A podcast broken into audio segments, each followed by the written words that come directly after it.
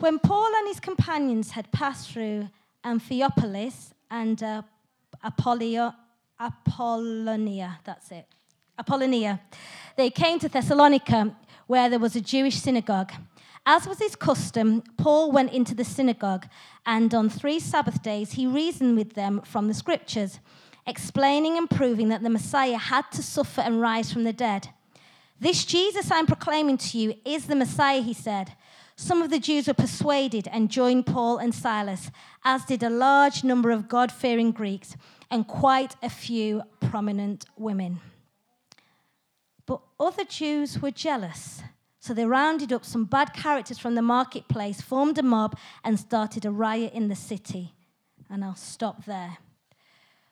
So we see this is a place where God has called him to. He goes there, and what does he do immediately? What we know from Paul is he always goes to the synagogues. That's always the place that he starts. He starts in his natural networks, the place where people would most likely have heard of him, most likely have at least heard the scriptures. They would be looking into the Old Testament. So he comes and he starts at that point. He starts in the synagogues and he starts in the scriptures. He starts in the Old Testament, starts to talk about the Messiah, and then starts to talk about Jesus. That's what he does. And it says that some of the Jews were persuaded. So that's great. He, he has some success. Some of the Jews were persuaded and joined Paul and Silas. But it also says a large number of God fearing Greeks were also persuaded, and quite a few prominent women. So that sounds like success, doesn't it? Yes?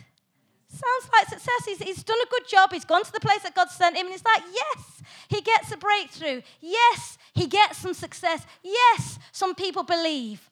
But how many of us know that with success often comes other things? Anybody ever experienced that? With success, when things are going well, it's like somebody somewhere has something to say. And we see here that some of the other Jews, they didn't have a problem with his teaching. They didn't say anything about his theology, but their problem was they was jealous. It wasn't his theology, but it was his popularity that was the issue. And so they think, right, what can we do? They go and they round up some characters and they get a mob and they start a riot. Oh, not the kind of success that he was thinking of. so we see that something that is positive, something that starts well, actually causes quite a stir and there is a riot. And it's because of that, out of that, that actually he ends up moving on to the next place. Probably not the exit that he was hoping to have, probably not the outcome that he was thinking of. But just because God sends you somewhere doesn't mean that it's going to be smooth sailing. Do you know that? God sends us and God calls us, but sometimes it's not straightforward. Sometimes it's not as, as comfortable as we would like it to be. And that's what happens here. They, they start to accuse him. They say, you know, these men who have turned the world upside down, they've come here to do the same. And they start to make accusations at, at him. They start to drag out the people who are hospitable to him. So it's really quite an uncomfortable situation. It's probably quite scary, if you're being honest. I don't know about you, but I've never been in a riot. But as we read it, we can just read it and just skip over it. But it was probably quite difficult quite frightening, quite uncertain, very unnerving. And it was out of that that actually he ends up moving on and he goes to a place called Berea. And sometimes in life, it takes turmoil and even sometimes trauma of our circumstances to move us into the next place. It's not that we want turmoil and it's not that we want trauma, no way. But sometimes the circumstances of life throw things up to us. And as we move into a next place, we can find the purposes of God. Amen. So that's what happens here. And it says in verse 10 As soon as it was night, the believers sent Paul and Silas away to Berea. On arriving there, they went to the Jewish synagogue. Now, the Berean Jews were of more noble character than those in Thessalonica for they received the message with great eagerness and examined the scriptures every day to see if what Paul said was true. As a result, many of them believed, as did a number of prominent Greek women and many Greek men. So here in the night time, he has to slip out. He ends up in Berea, and what does he do? He does the same thing that he does when he goes to Thessalonica. He goes to the natural network, he goes to the synagogue, and he speaks from the scriptures. He speaks from the Old Testament. He shares with them about the Messiah. He shares how the Messiah is going to have to suffer. And then he says, and the Messiah is Jesus Christ. He speaks that message. He shares the message of Jesus. He shares the message that Jesus rose again. And it says here, he had great success because many believed. And it says they were of noble character. They were eager to look into the scriptures, they were eager to see if what he was saying was true. So, again, great success. He, he, he, he has believers here. But how many of us know that with success comes other things? And the Jews from Thessalonica had heard about his success here. And guess what? Some more people come along, and again, they start a riot again, and he has to move on. It's that turmoil again that actually moves him on to the next place. But this time, he has to go alone. This time he's escorted, but he leaves behind Timothy and Silas with instructions, you know, come to me as soon as you can. So, here, out of this turmoil, he ends up in a place called Athens, and he's alone and he's just waiting for Timothy and Silas. Let's see what happens as he waits. Verse 16 While Paul was waiting for them in Athens, he was greatly distressed to see that the city was full of idols. So he's here in this city. He's here and he's just waiting. He's got time on his hands, and what does he do? He takes a walk around. He has a look, and the more he walks around, the more he's discouraged. The more he walks around, he sees all of these idols. He sees all of these shrines. He sees all of these temples. And it says that he's greatly distressed. In, in other versions, it talks about he's provoked in his spirit. He's really disturbed and he's upset. He's not having a good time. This is not a tourist trip where he's there with his iPhone just taking pictures. Oh, this is interesting. This is nice. No, it's not that kind of visit. It's not that kind of emotion that he feels. He's deeply distressed. He's troubled. He's like, what is this place? Everywhere he goes, everywhere he turns, he sees all these idols. He sees not just the idols, but he sees how people are relating to them. He sees how people are worshiping, how people are bowing down, how people are superstitious, how people are putting their trust. And he's really troubled because he knows this is so far away from God's plan. This is so far away from what God intended. And he's deeply distressed and he's deeply bothered. He's convicted and he's stirred in his spirit. And I'm always interested what do we do with our convictions? What do we do when we're really stirred up? What do we do when we're really passionate, when we really have this desire that this is not how God wants it to be? What do we do with that? I mean, we know Paul. We know Paul is not ashamed of the gospel. We know Paul is not afraid of confrontation. We know Paul has been whipped, he's been stripped, he's been in prison. So he's suffered for the gospel before. So immediately I think, right, let's see how he deals with this. Let's see how he deals with all this idolatry. Come on, this is Paul, full of fire, full of passion. What does he do? tells us, verse 17. So he reasoned in the synagogue with both Jews and God fearing Greeks, as well as in the marketplace day by day with those who happened to be there. What do you mean he reasoned? I'm like, reasoned? This would be a great opportunity for him to get up there and start preaching. He's troubled, he's bothered, he's convicted. This would have been an amazing opportunity for him to get up and give them what for. This would have been a great opportunity for him to share from his heart, for him to share from his emotion, for him to challenge them. Surely that's what we think Paul would have done. But that's not what he says he does. He goes to the synagogue. He does as he has done before, but actually, he doesn't start in the same place. In the other places, he started in the Old Testament. In the other places, he started with the Messiah, but he recognizes I've got the same message, but actually, I'm speaking to a different people. I've got the same message, but in all of this, I've got to try and find a way to communicate in a language that they would communicate. I've got to hold on to my convictions. I've got to hold on to what I know is true, but I've got to try and communicate it in a way that people understand. So, actually, here, Paul is being really strategic. He starts off in the synagogue, yes, and it says that there are a number of um, both Jews and God fearing Greeks, which makes me realize that maybe he wasn't the only one that, he was, that was troubled. Maybe he wasn't the only one that had that conviction. And it's, it's often the case when we feel stirred up, when we feel zealous about something, and we see things that are wrong, we, we can often think, oh, is it just me? Am I the only one that sees this, Lord? But actually, we hear, here we see there would have been others that had similar convictions. But what's important is what do we do with our convictions? He didn't just say, oh, well, that's just how they are here and just slip on in. No.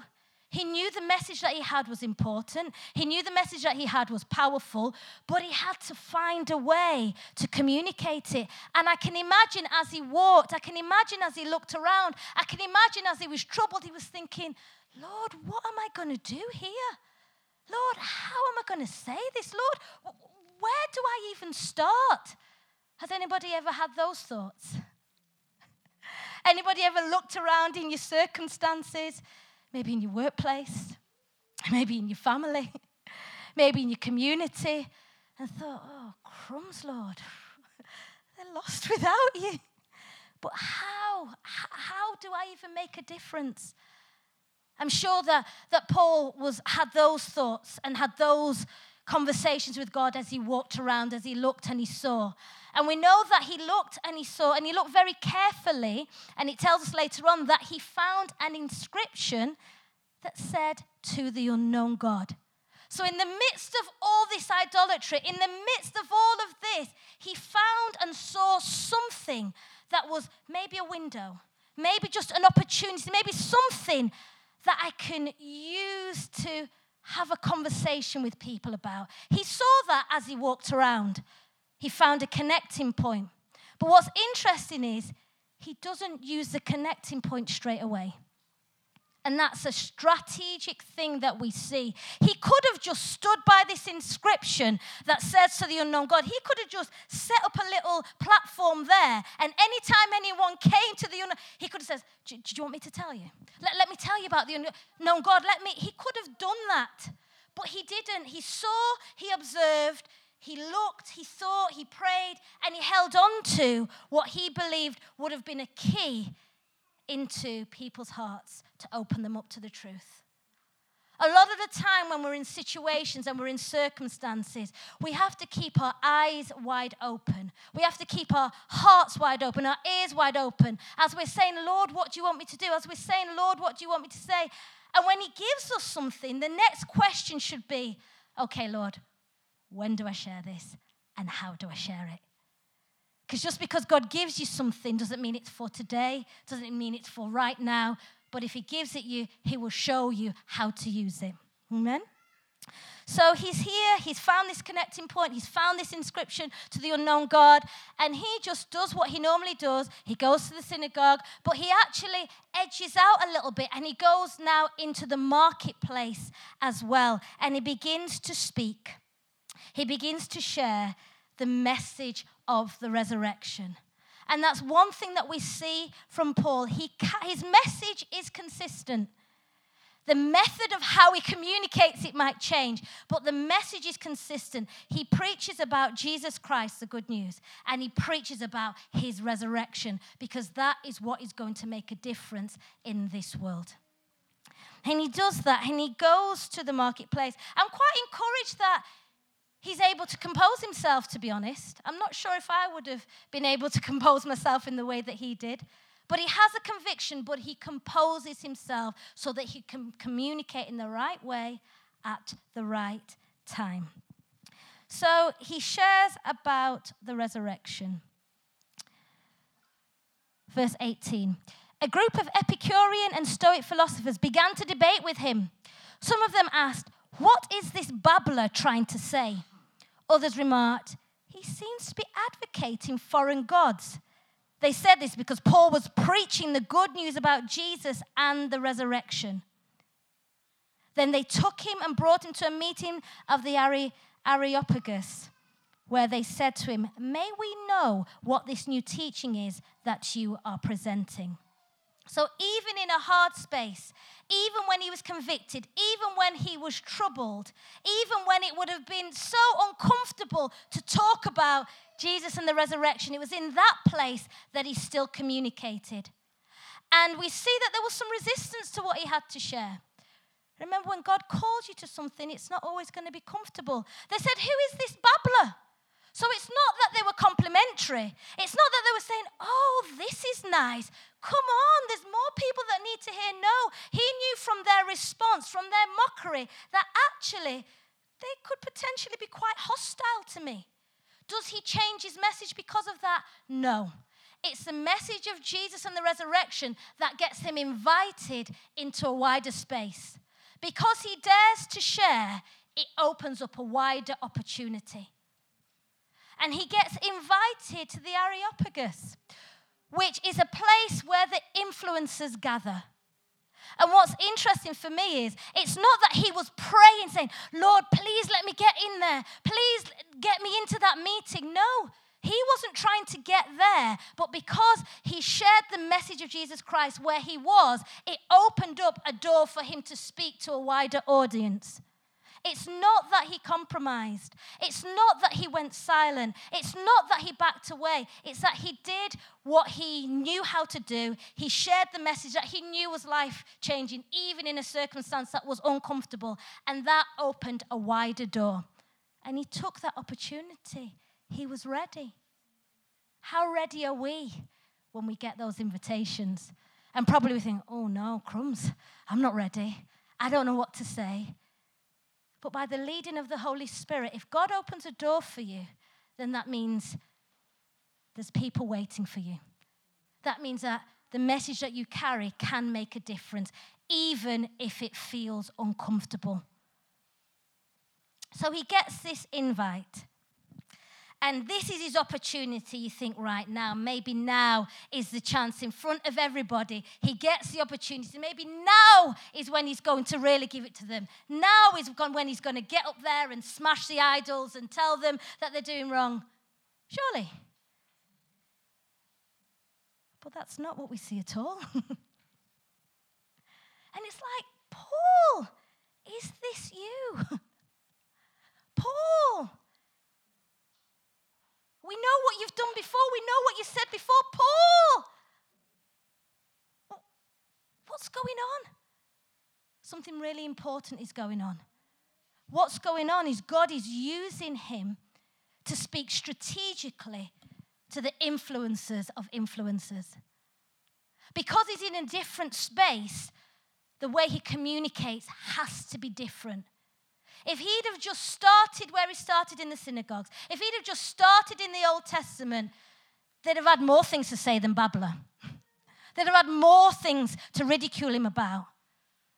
But he came with the gospel, but it was just presented and packaged in a different way. Let's see what he does. Let's see what he says. Let's see how he deals with these idols. Verse 22. He says, then stood up in the meeting of the Areopagus and said, People of Athens, I see that in every way you are very religious. For as I walked around and looked carefully at your objects of worship, I even found an altar with this inscription to an unknown God. So you are ignorant of the very thing you worship. And this is what I am going to proclaim to you. Oh. He starts at a different place. And the place where he starts is with the people. He starts where they are. He says, People of Athens, I see that you are very religious. He doesn't just jump in and attack the idols. He doesn't get militant, although we know Paul can be very militant. His aim is to try and win people. His aim is to try and connect. His aim is to try and share a message that they have never heard before. So he has to be very careful about how he does it. And he starts with them. He says, I see that you're very religious. Another translation would say, I see that you're very superstitious. So, in that sense, he's saying to them, I see that you have a belief system.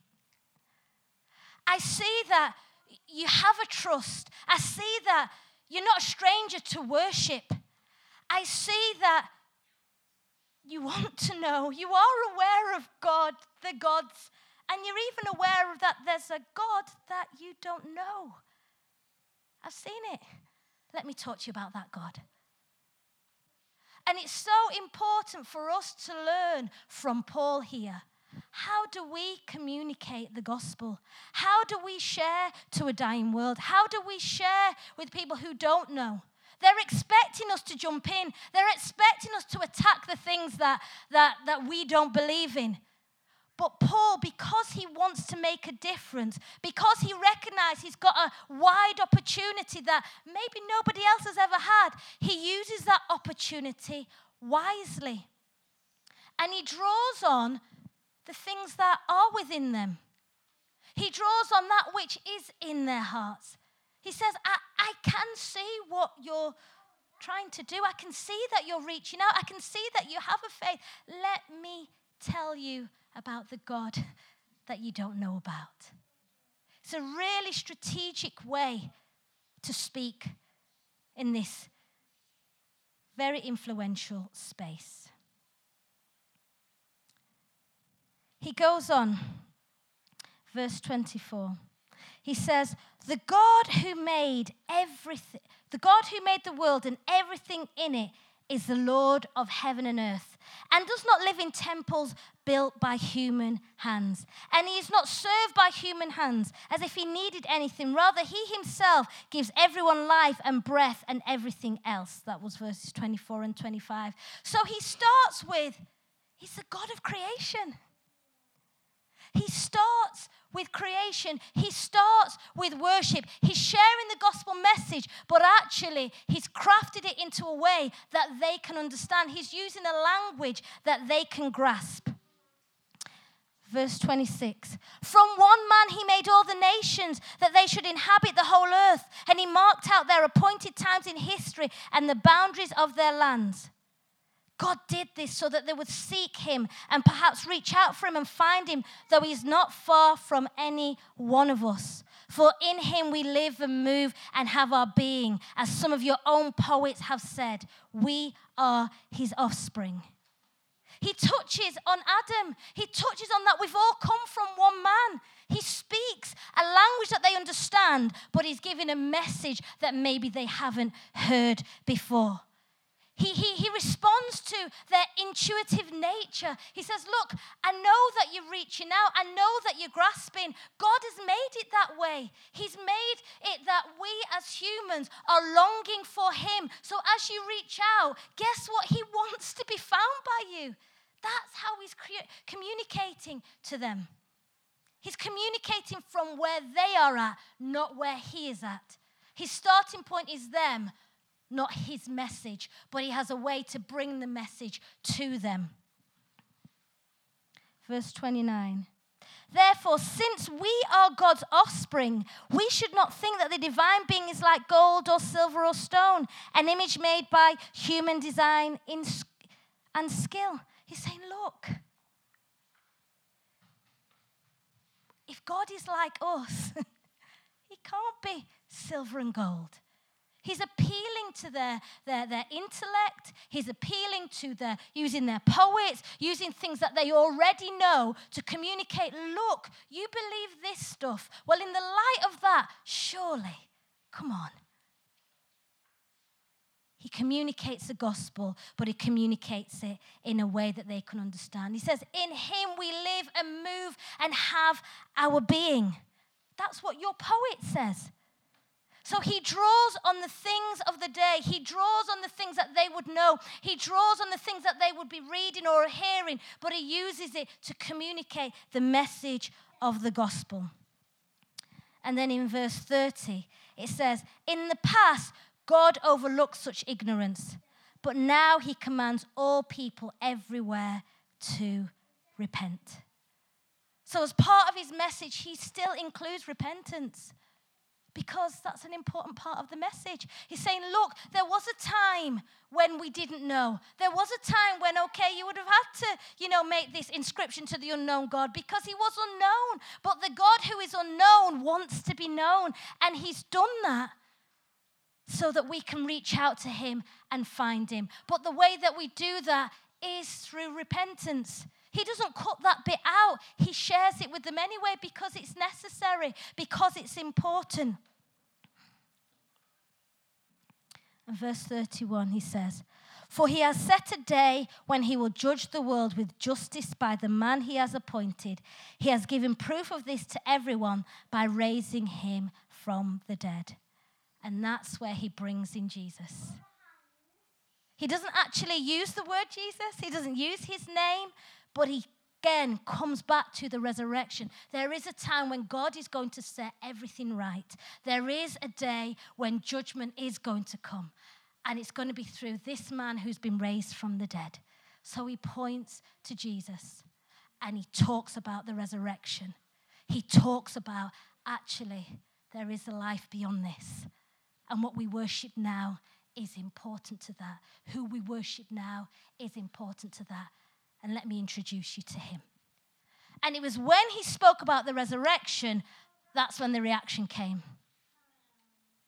He was fine up to that point. they were all listening. I thought, oh, this is interesting. But as soon as he touched the resurrection, that's when the response came. Verse 32 When they heard about the resurrection of the dead, some of them sneered.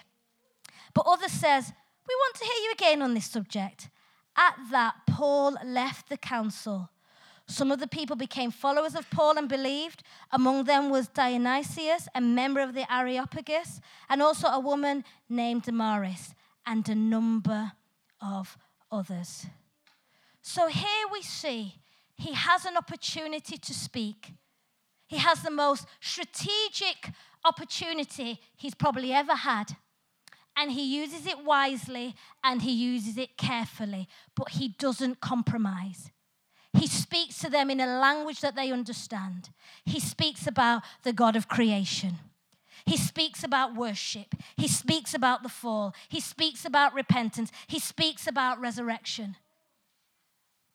It's almost like in Corinthians, where he talks about we must take every thought captive to the obedience of Christ. That's what he's doing right here. He's preaching the gospel, but he's preaching and speaking it in a way that he's dealing with all the thoughts, all the ideologies, all the things that would hinder people from coming to him, all the things that are floating out there that are trying to drift people away from Jesus. He uses those thoughts to bring people to the truth. He's strategic. And when he speaks about the resurrection, he gets a divided response, which he's had in the past before. But it doesn't matter what the response is. What matters is, is that the message has gone out. And what, you, what we see here is some mocked, some believed, and some wanted to know more. So even though he leaves that place, he leaves with a clear message and he actually leaves a seed of the gospel. There are now believers amongst the thinkers, and that's a powerful thing. So even though he's had an uncomfortable journey, even though there's been turmoil that has moved him on, even though there's been riots, even though there's been ridicule, the power of the gospel has still gone forth and will do what it can do, will do what needs to be done, regardless of whether people liked Paul or not, regardless of whether he was comfortable or not. The powerful message of Jesus Christ and his resurrection was shared, and a seed was left. And that's the most important thing from this?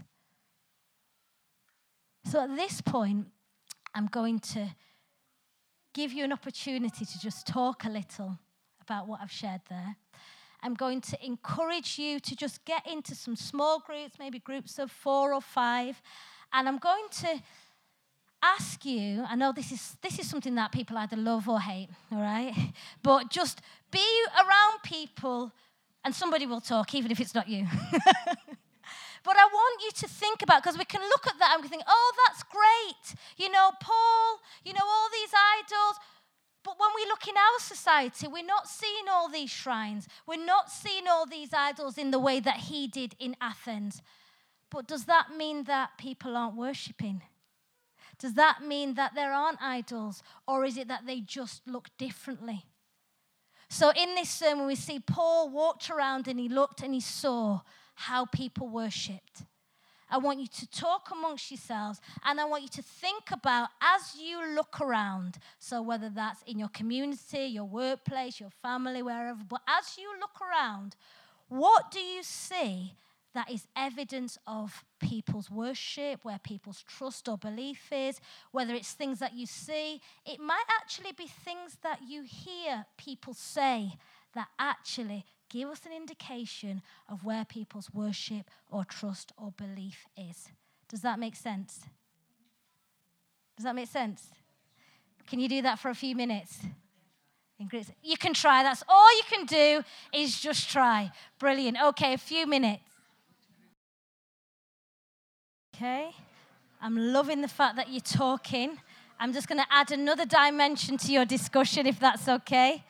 Um, another dimension to your discussion is after you've talked about the things that people worship, I want you to think about is there anything in particular that really distresses you?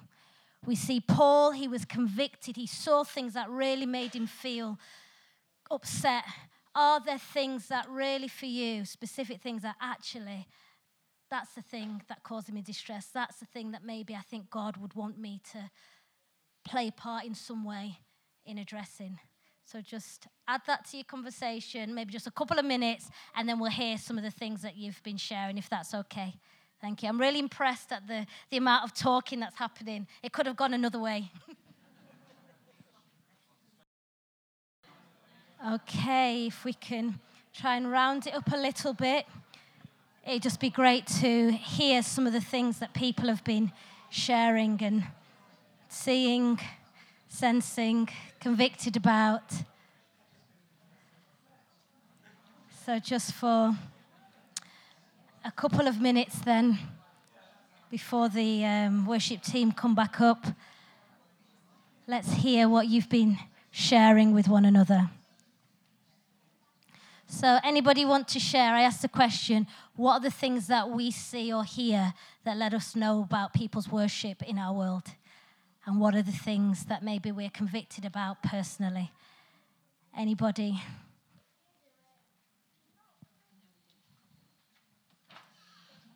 The worship of designer labels in, and the way in which people are prepared to put themselves into debt.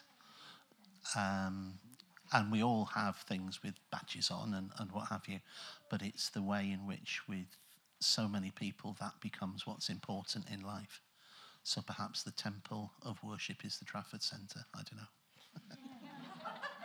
I was there last night. Anybody else want to share something? Sorry. Okay. I was just quick. Well, yeah, um, leisure and pleasure. It seems to be a focus for so many people. Leisure and pleasure, a focus for many people. Okay, thank you um, social media because like nowadays on Instagram, for example, they see that you've got loads of loads of followers or likes, and um, they see oh she's got a perfect face. So girls will literally spend thousands of money on surgery and makeup just to look perfect.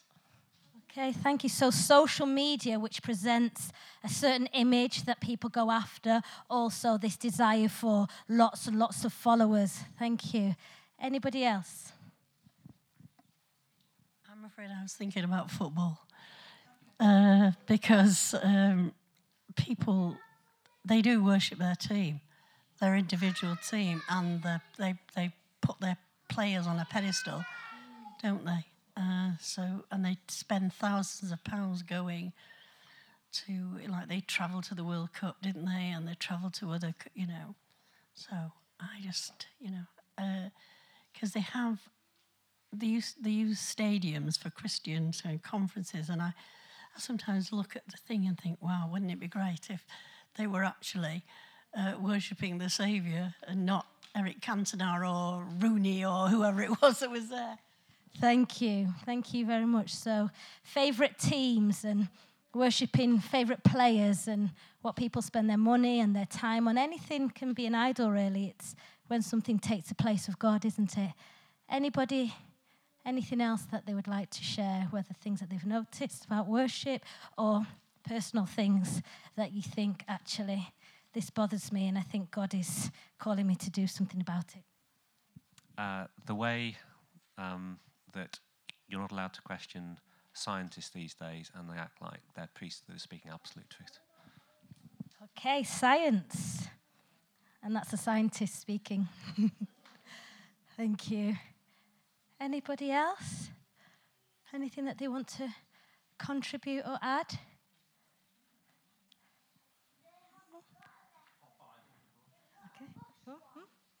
Yeah, you also got um, uh, yeah, pop idols. Um, yeah, or anything to do with money or music or anything like that. Yeah, people go for that a lot. Okay, did you want to say? Um, yeah, I was just thinking about lifestyles as well, that we can you know, make our lifestyle our God almost, you know, so that God's pushed out. We want to do, we want to live a particular way instead of the way God wants us to live. Mm. Okay, thank you. Okay, if you want to just come back, worship team, that'd be great. So we can see, although in the scripture we can see that looks like that's something that happened over there, that's something that was idols or an issue in Athens. Actually, if we look around, we can see people are worshipping just in different ways. And really, it's a case of as Paul looked around and was deeply distressed and realized he had a message that could help. He had a message that would challenge, but that would help people to actually worship the true and living God. We too then have a responsibility as we look around say, okay, what's my responsibility? How do I share the message of God's love, of God's resurrection power, and of his invitation into a relationship with Him. We all have that as something that we need to reflect upon and something that we need to respond to. And maybe we can learn the lessons from Paul, not to just go smashing idols, but actually look for the connecting point that God has given. And in His time, He will give us the opportunity to communicate in a way that will make a difference, that will bring people to faith, will make people to ask more questions, but also will cause some people to say, I'm not interested.